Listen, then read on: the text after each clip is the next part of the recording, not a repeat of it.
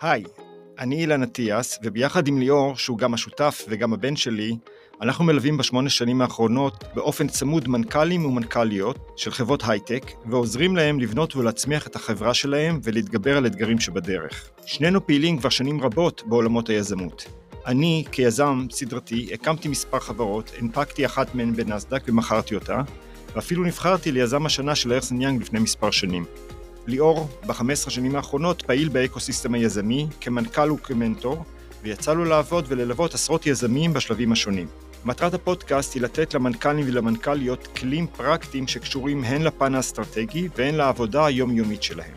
אנחנו ניגע בנקודות חשובות בניהול חברות שלא שמים עליהן מספיק דגש, שנתפסות לעיתים כטריוויאליות או ככאלה שבכלל לא ידעתם שהן קיימות. או בקיצור, לעזור להפוך אתכם ואת החברות שלכם לטובות יותר.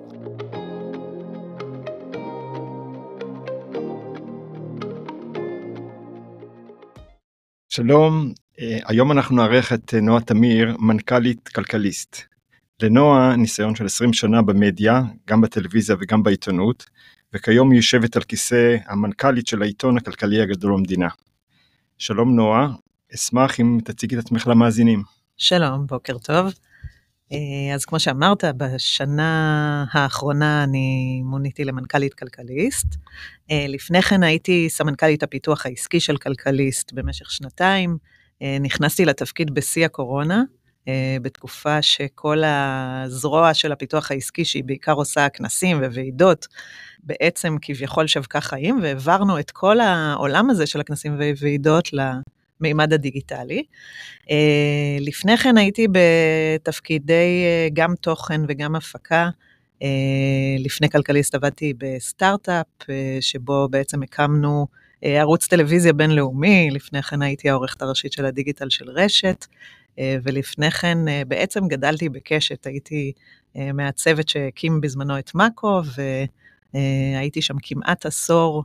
אה, שבו ניהלתי את מחלקת התוכניות של מאקו, שזה למעשה כל הזרוע הדיגיטלית של אה, קשת, וכל הדבר הענק הזה של אה, איך מקשת עוברים למאקו ובחזרה. ובמקור אני בכלל עורכת דין, אבל לא, לא עבדתי בזה יום בחיי. אה, זה לא ידעתי. אוקיי, שאת עורכת דין. אני שמרתי פרטים לשיחה. יפה. עכשיו, כקורא כלכליסט, אה, אני יודע, וגם אחרים יודעים כמובן, שכלכליסט אה, משקיע או מקדיש חלק משמעותי מהפעילות שלו ומהסיקורים שלו אה, לתחום של ההייטק, לכל האקוסיסטם, סיפורים על חברות, על קרנות, יש גם את, ה, את הכלכליסט באנגלית עם סיטק, ורציתי להבין מה, מה העניין, מדוע כלכליסט שם לעצמו כפוקוס את הנושא הזה. אז קודם כל אני חושבת שעוד הרבה לפניי כלכליסט היו הראשונים לזהות. כלומר, עוד הרבה לפני שזה היה סקסי לסקר את עולם הטק, והרבה לפני שהייתה את הפריחה של השנים האחרונות, אה, כלכליסט כבר התחיל אה, בעצם להתמקד בסיקור של העולמות האלה ולחבר אה, לתוך הפעילות שלו גם חברות הייטק, גם סטארט-אפים, גם את כל ה ecosystem של המשקיעים, קרנות הון סיכון. ובאופן טבעי, אפשר להגיד את זה על כל עולם, אבל בעולם של אה, תקשורת ומדיה זה אפילו חזק יותר, אה, מערכות יחסים לטווח ארוך הן אלה הכי חזקות. כלומר, זה, זה משהו שהוא, זה אמון שנבנה לאורך שנים. דווקא בגלל שהתפוצה או האימפקט של כל דבר שעושים בכלכליסט הוא כל כך רחב וגדול ומגיע לכל כך הרבה eyeballs, אז זה משהו שהלכו ובנו אותו ובנו אותו וגדל וצבר תאוצה מאוד יפה, והיום אני יכולה להעיד שיש מערכת יחסים מאוד עמוקה בין עולם ה tech הישראלי לבין הסיקור של כלכליסט.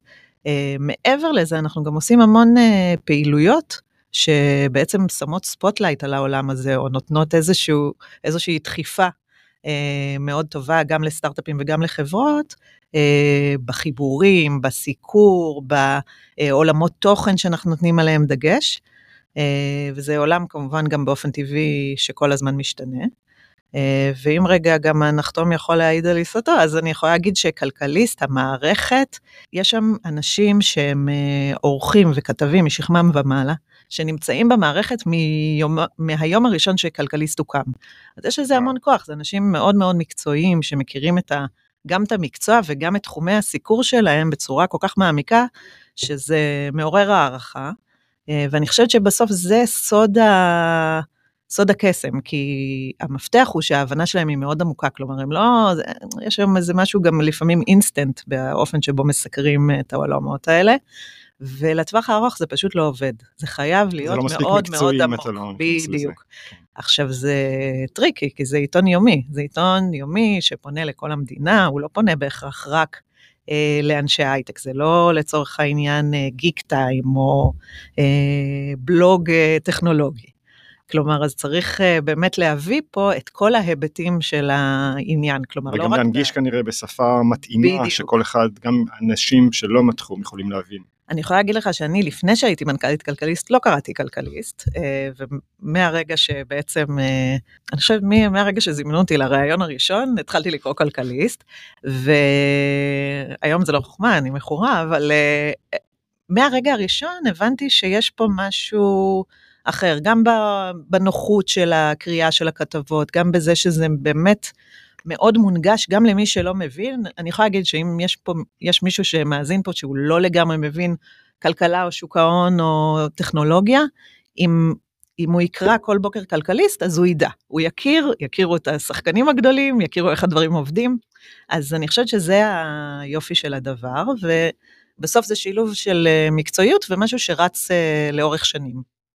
עכשיו, אם אנחנו מדברים על העולם הזה של ההייטק, כלומר, כל יום ישנם הרבה מאוד אירועים, יש מספר אלפי חברות, יש מאות קרנות, יש משקיעים, כאן uh, יש אירוע שחברה סגרה סיבוב גיוס, או קרן סגרה סיבוב גיוס, או להבדיל חברה נסגרה, או מפטרת אנשים.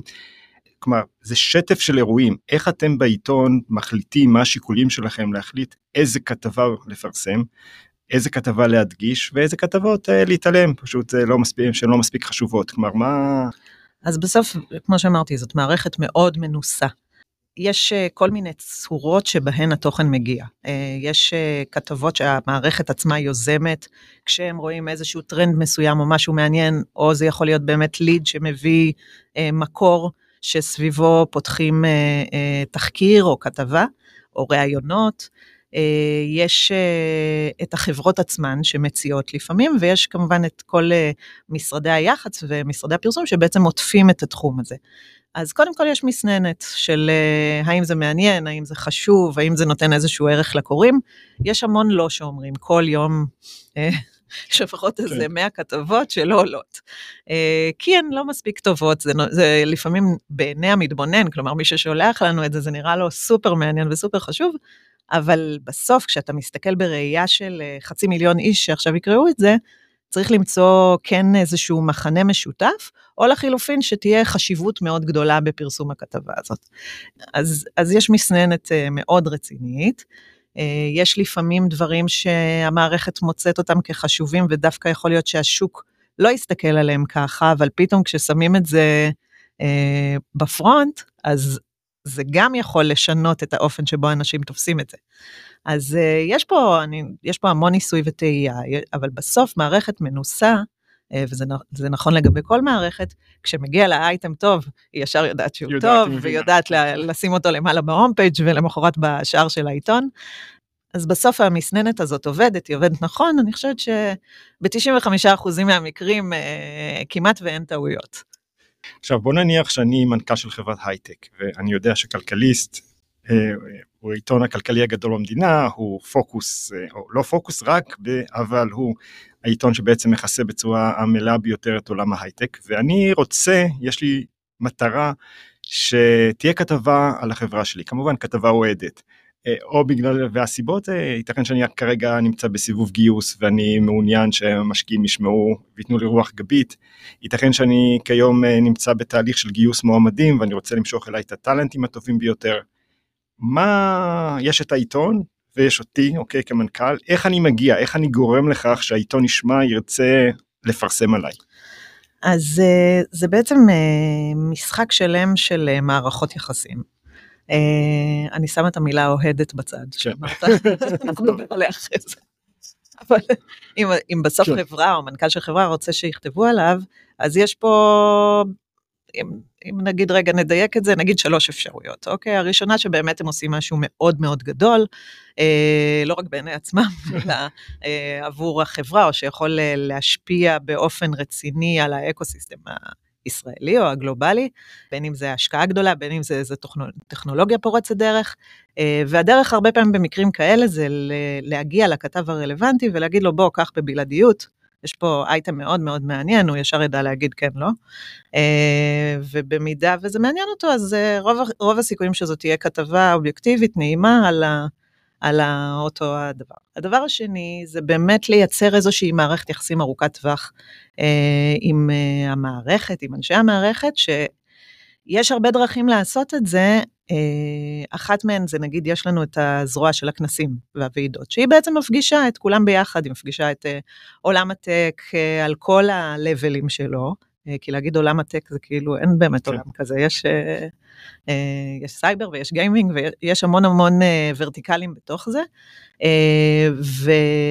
ונגיד אם מדובר בחברת סייבר, אז אני במקום המנכ"ל הזה הייתי א', טורחת להגיע לכנסים וועידות ו meetupים ומפגשים כאלה, שהרבה פעמים יש בהם גם עיתונאים, אה, ולייצר את הקשר הזה הבלתי אמצעי, כי בסוף, ובטח ובטח בישראל, אה, יש משהו בלתי אמצעי באופן שבו אנשים פונים אחד לשני, ויש מערכת של אמון שנבנית לאורך זמן. ואם נוצרת המערכת יחסים הזאת, אז הרבה יותר קל אחרי זה להגיד, תשמע, יש משהו מעניין שקורה אצלנו, עכשיו אולי תפרסמו. הדבר השלישי זה באמת אה, משרדי יח"צ, שזה מה שהם עושים, הם יודעים לעשות את זה רובם, אבל פה אני חושבת שצריך להגיע לסקייל מסוים אה, של פעילות, כלומר, אה, לא בהכרח מ-day one צריך אה, משרד יח"צ, אלא שבאמת כבר זה מצדיק אה, מבחינת העלות תועלת, אה, וגם שם צריך לעשות מחקר טוב שאותו משרד מתאים לחברה ומתאים לפרופיל. יש מנכ"לים ומנכ"ליות שמאוד אוהבים להיות בפרונט ולדבר על במות, ויש כאלה שממש לא, ואז צריך להבין בעצם מה, מה מביאים קדימה, אם זה את הטכנולוגיה של החברה, אם יש חברות ש... יש שם משהו מיוחד מבחינת מה שקורה עם העובדים, יש כאילו, יש כל מיני היבטים שיכולים להיות מעניינים. אה, אז שוב, אז צריך משרד יחד מספיק מקצועי שיבין את ה-DNA של החברה ויבין איך לשווק אותה החוצה, אה, ויעשה את העבודה, וזה בהחלט, אה, אני מאמינה גדולה ב-outsourcing, כלומר, אני מאמינה גדולה בלהביא אנשי מקצוע טובים, ואם זה משרד שעושה עבודה טובה, הוא יכול לעשות פלאים לאותה חברה. את ציינת שאחת הדרכים להגיע אה, לכך שכתבה עליי, כ, כ, על החברה שלי תתפרסם, היא בעצם דרך אותם כתבים. איך, איך אני יכול לבנות מערכת, את ציינת שהדרך טובה זה לבנות מערכת יחסים ארוכת טווח עם כתבים, איך אני יכול בכלל להגיע אליהם, לדבר איתם, לבנות איתם, מה הכוונה לבנות מערכת יחסים? אז אז קודם כל זה שיכירו אותך, אז יש כל מיני דרכים שיכירו אותך. אתה יכול, אה, אם אה, מדובר במנהל שאוהב לכתוב או יודע לכתוב, אז אה, לכתוב, לעלות, לשתף ברשתות חברתיות, בלינקדאין, להתחיל לספר על מה שעושים. כלומר, היום יש יתרון גדול למנהלות ומנהלים, שאתה לא רק תלוי בעיתונאים, אתה יכול לכתוב כל דבר ולהגיע... מגיע רחוק. ל-World Wide Web בעצמך.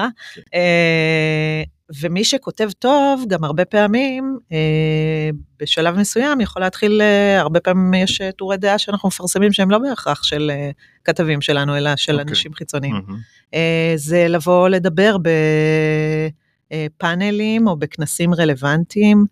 אה, זה להיות, להיות בחוץ, זה להסתובב במקומות הנכונים, זה להגיע לגורמים המקצועיים הנכונים, זה, בסוף זה אקו סיסטם. אז שיכירו אותך, שהסביבה הקרובה, גם מתחרים, אה, יכירו את מה שאתה עושה. בסוף, שוב, זה שוק קטן בישראל, והרבה פעמים גם מתחרים, אה, עוזרים אחד לשני, מאוד מפרגנים, בניגוד למה שאולי חושבים. אה, כן, יש פה פרגון מאוד גדול לעשייה שהיא חיובית וטובה. שוב, וגם פה צריך, אתה יודע, כל דבר לנהל בצניעות המתבקשת, לא להגזים ולא...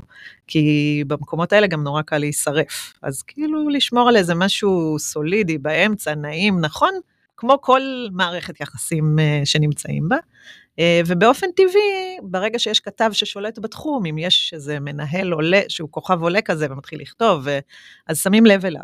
Uh, אז אני מאמינה שזאת הדרך, זה לא, אין פה איזה נוסחת קסם.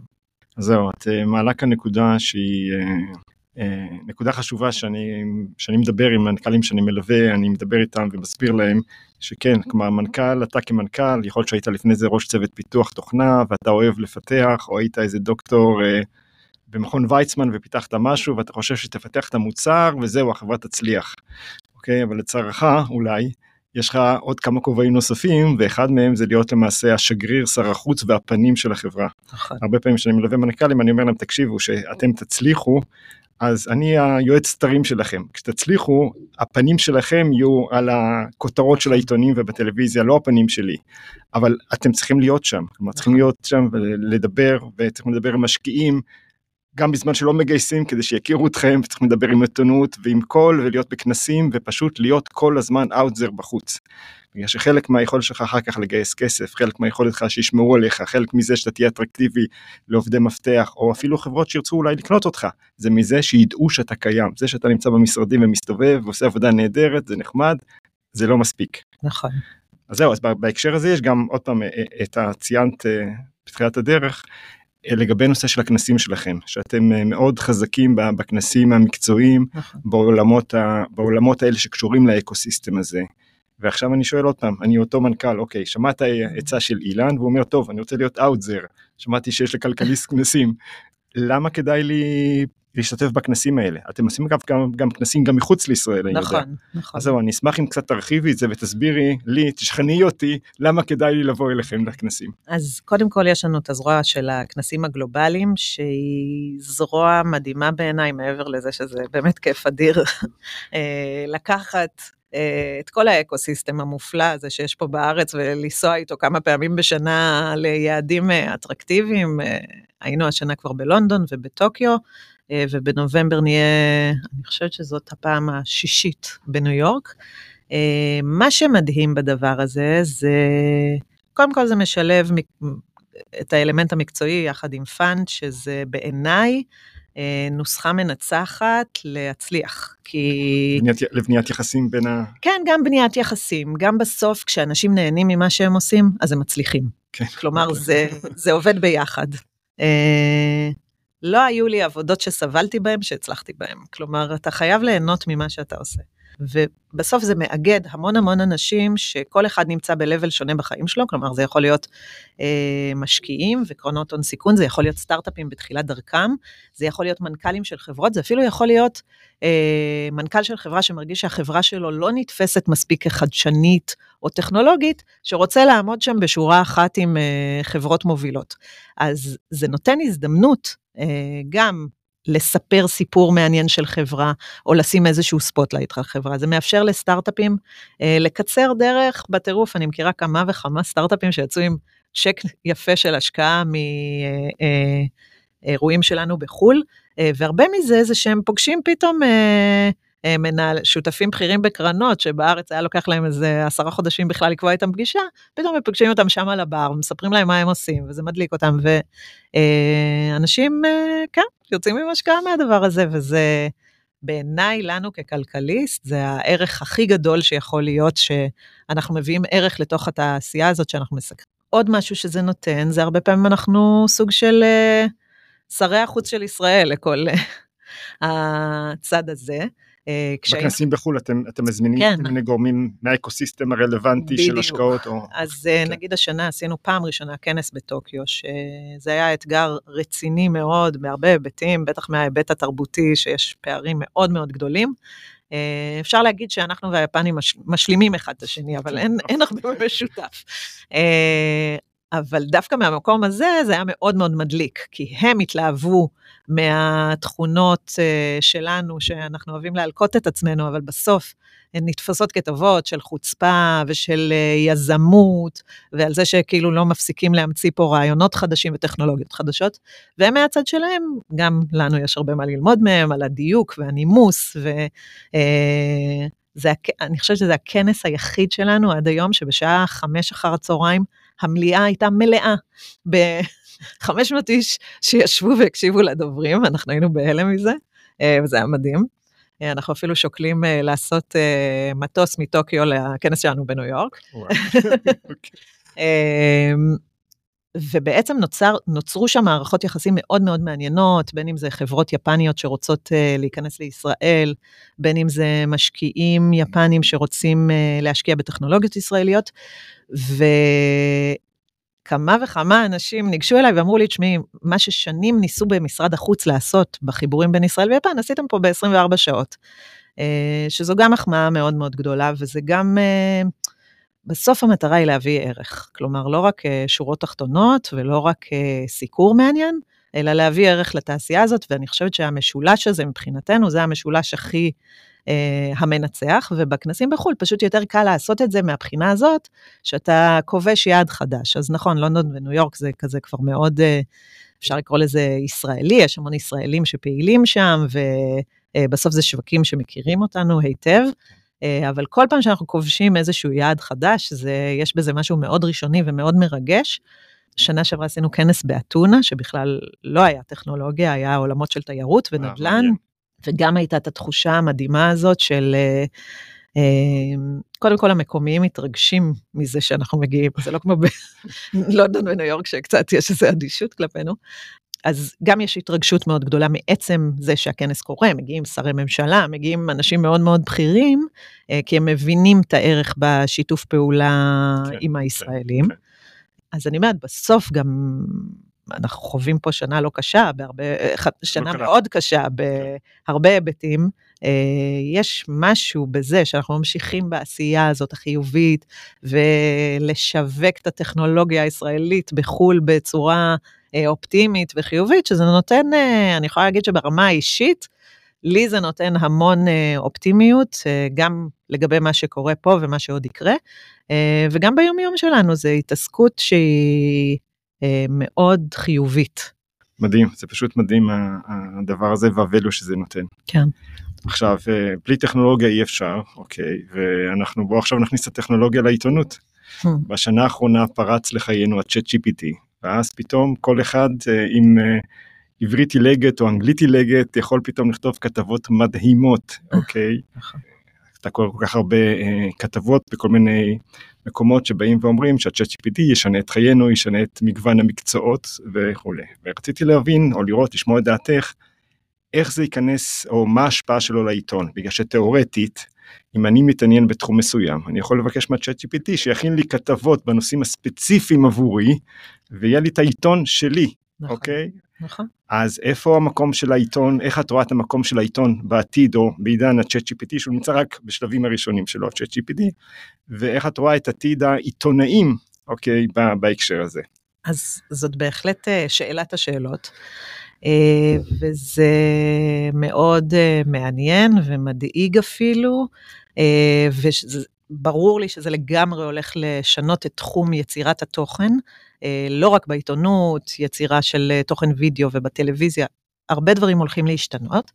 אני חושבת שבסוף אם רגע נסתכל על העיתונות, כשאתה קורא כתבה, אה, וזה גם משהו שהיום התקשורת מתמודדת איתו, אבל זה עוד ילך ויחמיר, זה עניין האמינות של הכתבה. כלומר, אה, מי עומד מאחוריה, אה, מה רמת האמינות שלה. עכשיו, תחשוב שבעולם של AI שכותבת לנו כתבות, לא בטוח שהכתבה בכלל נכונה, אולי הם המציאו משהו. אתה בעצם לא תדע אה, כשאתה קורא כתבה, מה המקור שלה, היום כשאתה קורא כלכליסט, אז בסדר, יש את היותר סקפטים, פחות סקפטים, אבל אתה קורא ואתה מניח שעיתונאים עבדו על זה ושיש אה, אמת מפרסום, כן. כן. ואני חושבת שהשלב הבא של פאבלישרים גדולים, גם בעולם וגם בארץ, יהיה אה, להפעיל איזושהי מערכת של verification, כלומר שאתה תקרא כתבה, היא לא בהכרח נכתבה על ידי כתב של כלכליסט, אבל היא verified by כלכליסט, ואז okay. אוקיי. תדע mm-hmm. שרמת האמינות שלה גבוהה. אה, אז אני מניחה שעולם הפאבלישרים ילך מאוד למקומות של verification. תשמע, העיתונות לא תיעלם אף פעם מהעולם. אה, נכון שה-AI... עם היצירת תוכן המטורפת של הדבר הזה, אני משחקת עם זה פה ושם, לפעמים אפילו נעזרת בזה, זה מדהים. זה מטורף, זה מטורף גם לעורכי דין, זה מטורף לכל המקצועות מבוססי הכתיבה. אה, בסוף בעיתונות, א', יש איזו ציפייה לרמה מסוימת, גם בכתיבה וגם בעריכה. אה, אני חושבת שתמיד נצטרך שם יד אדם, אה, לא יודעת אם לכתוב, אבל אולי לערוך. והאמינות, האמינות זה בסוף, אני חושבת, המוקד יעבור לשם. יכול שיש עוד ממד נוסף, בגלל שאם, לדוגמה, נחזור לדוגמה, כי אם אני מנכ"ל ש... סגרתי סיבוב גיוס ואני רוצה שכלכליסט יפרסם אותו, ה ChatGPT לא יודע מזה. Hmm. כלומר, יש דברים שהוא לא יודע, שרק אנשים יודעים, ורק ברמה של אחד על אחד אתה יכול להעביר את האינפורמציה הזאת, שתהפך באמת לכתבה, ואז יש כאן סקופ וכדומה. אז אני אגיד לך מה יקרה אבל, למה, איך יעקפו את זה. אה, גם היום יש כבר נגיד אה, Yahoo Finance, שאתה מוציא הודעה לעיתונות, יש את wire, כן, אתה כן, משלם כן, לא יודעת מה, אה, אלף דולר או עשרת אלפים דולר, ואז יש לך בעצם לינק אונליין של מה שרצית להפיץ. אז uh, אני חוששת שבעצם לשם העולם ילך, כי אתה תשלם כסף, וזה יעלה איפשהו, וה-chat GPT נגיד יסרוק את זה, וזהו, ואז באופן טבעי זה ייכנס כעובדה מוגמרת. כן. עכשיו אולי uh, אני מוציאה עכשיו הודעה כזאת ב wire והיא בכלל לא נכונה.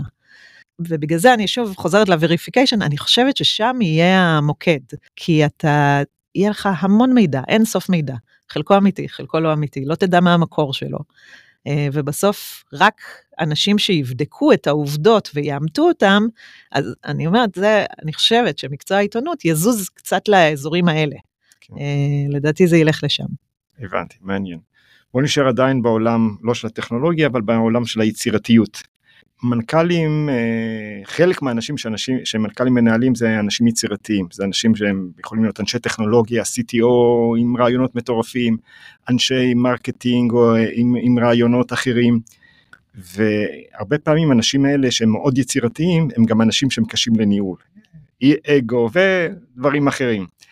עכשיו, את במשך השנים אה, ניהלת אה, אנשים גם בעיתונות וגם בטלוויזיה, אנשים שהם עוד פעם יוצרים, יצירתיים וכדומה, ואני מתאר לעצמי שהיו לך התמודדויות כאלה ואחרות עם אנשים כאלה. Hmm. הייתי שמח אה, ככה לשמוע קצת ממך, קצת, קצת חוויות וקצת טיפים איך אפשר לעבוד עם אנשים כאלה, להוציא מהם את המרב ולא להידקר מהקוצים.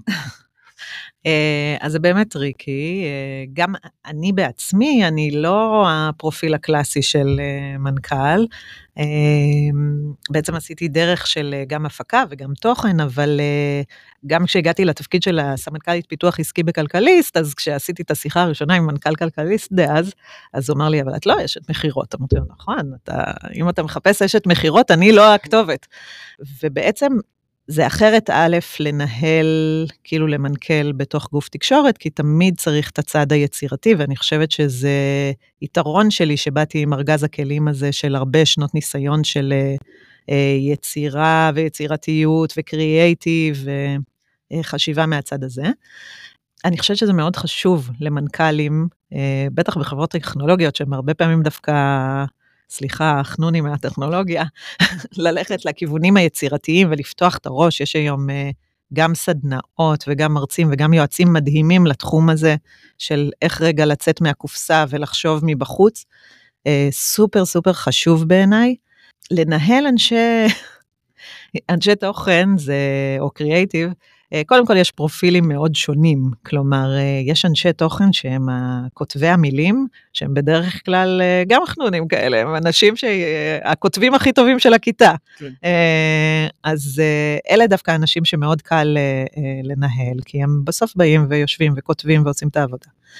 אה, כשזה הולך לעולמות יותר של קריאייטיב, נגיד אה, עולם שמאוד קרוב לליבי זה עולם הוידאו, אני בתחילת הדרך במאקו, בעצם באתי אה, להקים את המחלקת וידאו והפקנו המון המון סרטונים, ושם באמת יש אתגרים שלפעמים יכולים להיות קשים או משעשעים, תלוי איך מסתכלים על זה. אבל בסוף בסוף כולם, גם אנשי קריאייטיב וגם אנשי טכנולוגיה, צריכים איזה סוג של ודאות. אה, אז צריך לדעת להכניס את הדברים למסגרת הנכונה, אני חושבת שזה נכון אגב לגבי ניהול באופן כללי. לא ללחוץ יותר מדי, אבל כן אה, להציב יעדים מאוד ברורים, להציב גבולות מאוד ברורים, אה, כן לעודד כל הזמן חשיבה יצירתית, אבל בסוף בתכלס, ביום-יום, לייצר, שהעבודה תהיה יצרנית, כזאת שמייצרת תוצרים. ואין ספק שעם אנשי תוכן או קריאיטיב התהליך יכול להיות יותר ארוך, כי בעצם uh, אתה צריך לאפשר להם את היצירה ואת התהליך הזה, וזה... זה סוג של חופש. לפעמים בדיוק, זה יכול לקרות שהם uh, ישבו על שפת הים ולא לא במשרד, אז uh, צריך להיות uh, מה שנקרא מוכנים לקבל את זה, כי זה לא מתאים לכל עובד, וזה בטח לא מתאים לכל מנהל. זה יכול גם לעצבן לפעמים, ועבדתי גם עם הרבה אנשי קריאיטיב ש... בעצם הדבר הבא שהם עשו, אחרי שהם uh, עבדו איתי, uh, היה לעשות איזה משהו יצירתי שהבנתי שגם תוך כדי שהם עבדו איתי, הם עבדו על זה, אבל אני חושבת שזה בסדר, כי גם אנשי טכנולוגיה יכולים להתחיל לפתח, לפתח איזשהו מוצר בזמן שהם עובדים בחברה, כלומר, זה בסוף המטרה כמנהלים זה לתת לעובדים כן לפרוח, וכן לאנשים שעובדים איתם אה, ליהנות ממה שהם עושים ולפתוח את הראש. אה, דווקא מנהלים לטווח הארוך שמאוד נוקשים ומגבילים ומייצרים מסגרות מאוד קשות, קודם כל אני חושבת שזה פחות מתאים היום, בטח פוסט קורונה וכולי. ולטווח הארוך זה מייצר איזשהו תסכול אצל העובדים, שזה אף אחד לא רוצה עובדים מתוסכלים, כל אחד רוצה אה, לבוא בבוקר ולעבוד עם אנשים שמרוצים ושכיף להם ממה שהם כן, עושים. כן. יפה מאוד, אז אה, תודה רבה. תודה. תודה רבה נועה על כל הידע שחלקת איתי ועם המאזינים. אה, ואני מאחל אה, לך הצלחה בתפקיד, המשך תודה. הצלחה בתפקיד, ולכלכליסט שימשיך אה, לקדם את האקוסיסטם בארץ. תודה רבה. אז תודה רבה לך. תודה. אז עד כאן הפרק. אני מקווה מאוד שנהניתם וקיבלתם ערך מהפרק הזה, ואתם מוזמנים ומוזמנות לשתף אותו הלאה. ולא פחות חשוב, תרגישו חופשי לפנות אלינו בכל מחשבה, שאלה או התלבטות שיש לכם בקשר של החברה שלכם, ואנחנו מבטיחים לנסות ולעזור. להתראות בפרק הבא.